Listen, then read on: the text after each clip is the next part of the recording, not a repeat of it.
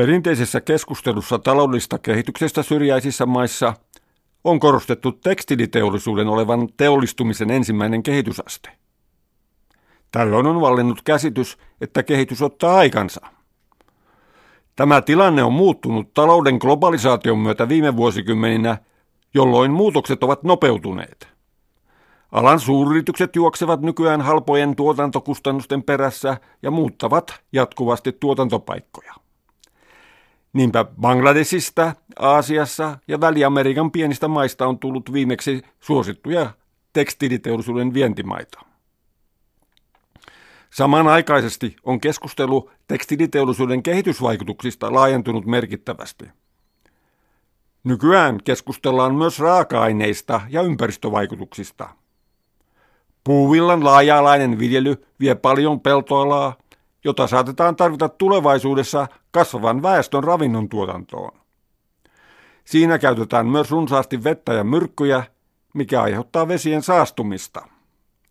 Puhutaan myös maan hedelmällisyyden ja biologisen monimuotoisuuden vähentymisestä.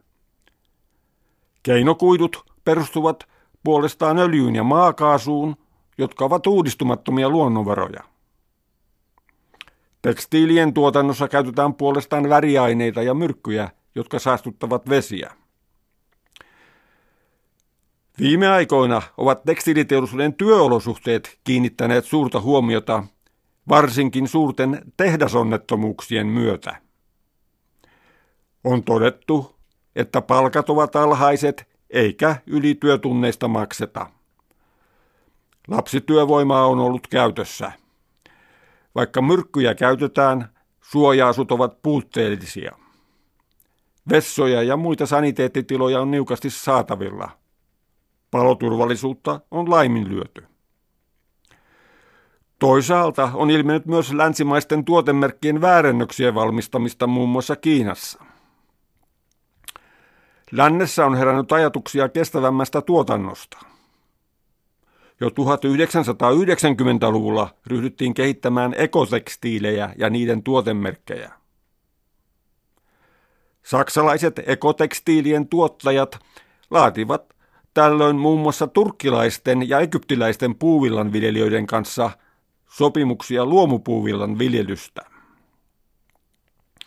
Sitten on kiinnitetty myös tekstiiliteollisuudessa huomiota reilun kaupan raaka-aineisiin. Viimeksi on herännyt ajatuksia vaatteiden ja kuitujen kierrätyksestä. Tässä yhteydessä on puhuttu pitkäaikaisuudesta vaihtoehtona nopeille muodinmuutoksille. Vaatekorjaamat ovat perinteisesti edustaneet tällaista ajatustapaa. Lisäksi nykyään keskustellaan puuvillalle ja öljypohjaiselle kuiduille vaihtoehtoisista kuiduista tekstiiliteollisuuden uudeksi perustaksi. Tässä keskustelussa on tullut esiin jo perinteisiä selluloosapohjaisia kuituja, mutta myös monia uusia kuituja. Tämä puheenvuoro perustuu saksalaisen kehityspoliittisen aikakauslehden Entwicklung und Zusammenarbeitin tuoreeseen teemanumeroon Stoffe, Kleider und Mode, raaka-aineet, vaatteet ja muotiilmiöt, jossa on jälleen tarkasteltu monipuolisesti tärkeää kehitysongelmaa.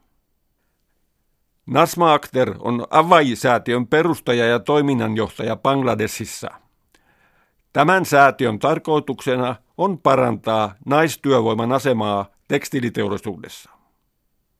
Hän tuntuu hieman kyllästyneeltä siihen, että Bangladesin tekstiiliteollisuus on saanut laajaa kansainvälistä kielteistä huomiota tehdaspalojen johdosta. Hänen mukaansa Bangladesin tilanne tunnetaan huonosti. Vaatteiden valmistusketjut ovat hyvin monimutkaisia ja ne kulkevat usean eri maan kautta. En usko, että tarkastusten lisääminen ratkaisee ongelmia. Monet kansainväliset auditointiyritykset tienaavat hyvin ja vaatteiden valmistajat Bangladesissa joutuvat maksamaan paljon siitä, että he pystyvät täyttämään erilaisten tuotemerkkien ja sertifikaattien vaatimukset. Akterin mielestä lainsäädäntöä on uudistettu Bangladesissa ja teollisuutta on tutkittu riittävästi. Nyt on aika tehdä parannuksia. Emme tarvitse ulkomaisia sertifikaatteja tai kansainvälisiä kampanjoita elämisen ehdot takaavan palkatason puolesta. Sen sijaan tarvitsemme konkreettista yhteistyötä työläisten aseman parantamiseksi. Bangladesh saa kansainvälistä kehitysapua, joka kohdistuu osaksi myös tekstiiliteollisuuteen. Työväestön pitäisi hyötyä tästä, kuten saamalla paremmat asuintilat, terveystarkastukset, vessat ja koulutuksen. Bangladeshin hallitus ei kykene yksin tekemään kaikkea vaadittavaa. Vaatteiden myyjien ja valmistajien tulee myös myötävaikuttaa parannuksiin. Haluaisin vedota yrityksen sosiaaliseen vastuuseen tässä yhteydessä. Tarvitsemme julkisen vallan ja yksityisten yritysten välistä yhteistyötä. Akter korostaa tekstiiliteollisuuden parantaneen naisten asemaa. Naispuolisten työläisten tietoisuus on kasvanut ja he saavat yhä enemmän oikeudellista tukea. He korottavat ääntään ja vaativat oikeuksiaan. Asiat ovat muuttuneet viime aikoina. Nykyään työssä käyvät naiset ovat Bangladesissa ylpeitä uudesta itsenäisyydestään ja palkastaan sekä osuudestaan kotitalouden ylläpitoon ja kansantalouden kehitykseen. Me olemme riippuvaisia tästä teollisuuden alasta ja lähdemme siitä, että oikeuksiamme kunnioitetaan. Mirna Lidian Ramirez Perez työskentelee Muvakofum-järjestössä Guatemalassa. Tämä järjestö haluaa parantaa naistyöläisten asemaa muun muassa tekstiiliteollisuudessa. Hänellä on paljon kriittisempi näkemys tekstiiliteollisuuden roolista kuin Nasma Akterilla.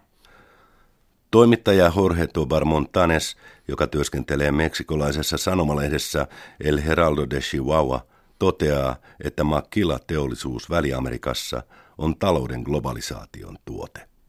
Kansainväliset suuryritykset hyödyntävät näiden maiden vertailevia etuja jotka koostuvat pääasiassa halvasta naispuolisesta työvoimasta.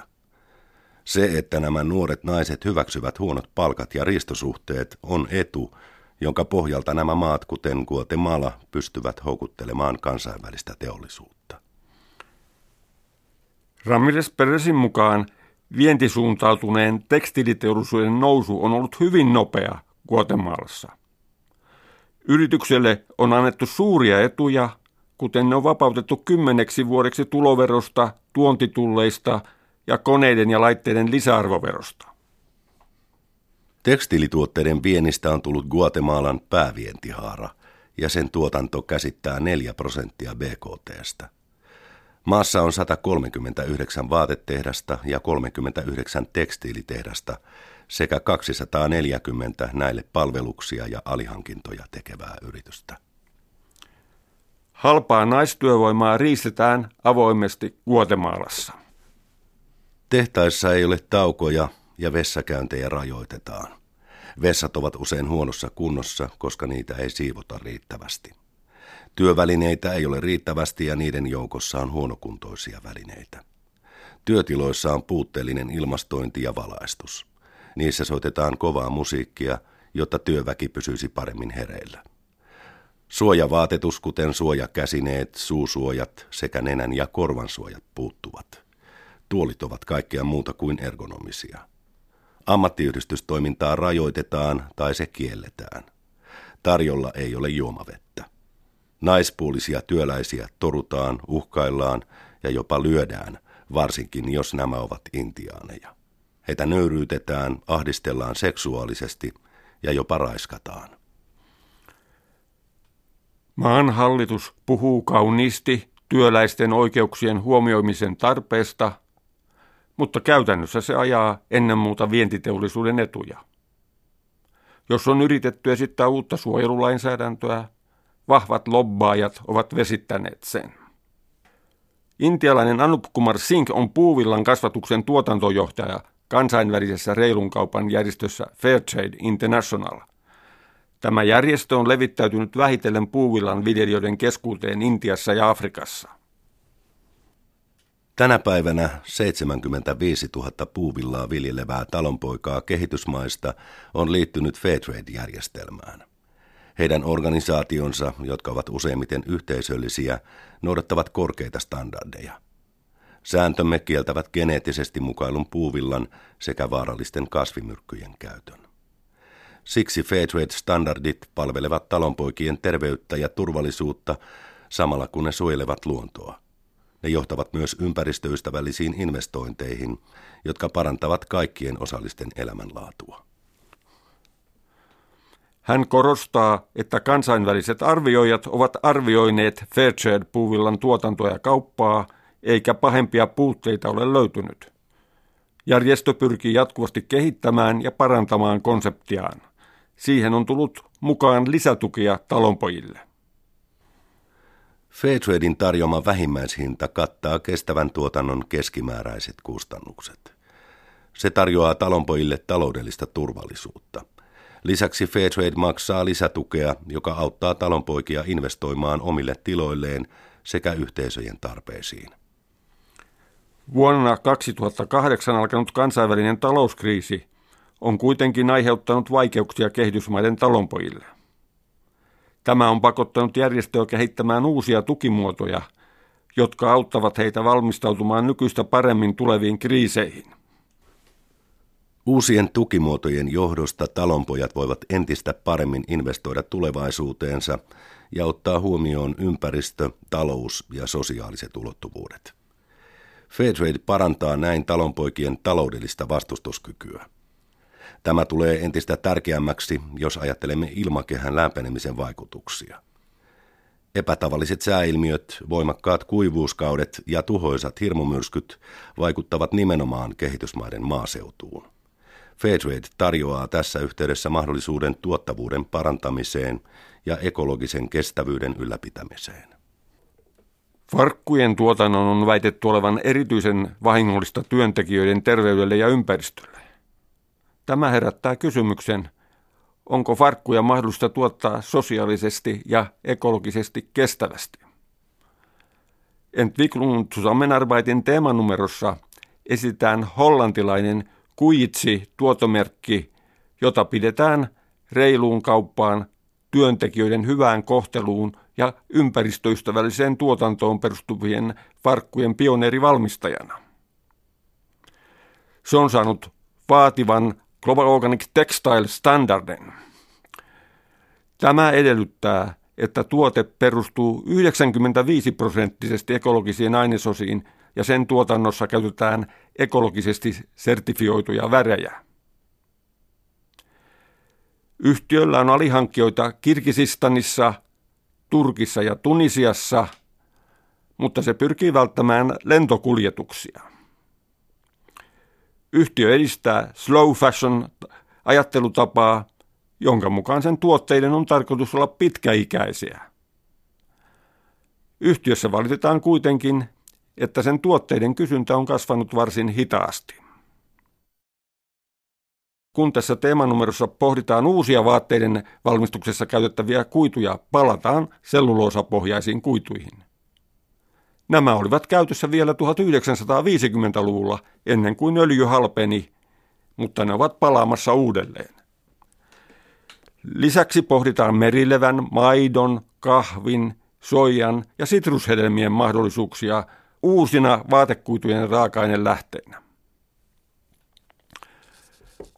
Koska 5-8 prosenttia maailman öljyntuotannosta käytetään vaatekuitujen tuotantoon – Tämä mahdollistaa periaatteessa suuria kierrätysmahdollisuuksia. Koska näiden kuitujen valmistaminen vaatii paljon energiaa ja kemikaaleja, kierrätyksen laajentaminen olisi ympäristöteko. Kierrätyskuitujen ekotase onkin selvästi parempi kuin alkuperäisten kuitujen. Ongelma on kuitenkin raaka-aineen heikentyminen suhteellisen nopeasti kierrätysprosessissa. Sama koskee luonnonkuitujen kierrätystä. Niinpä puuvillan asemaa hallitsevana vaatteiden raaka-aineena on vaikea kumota.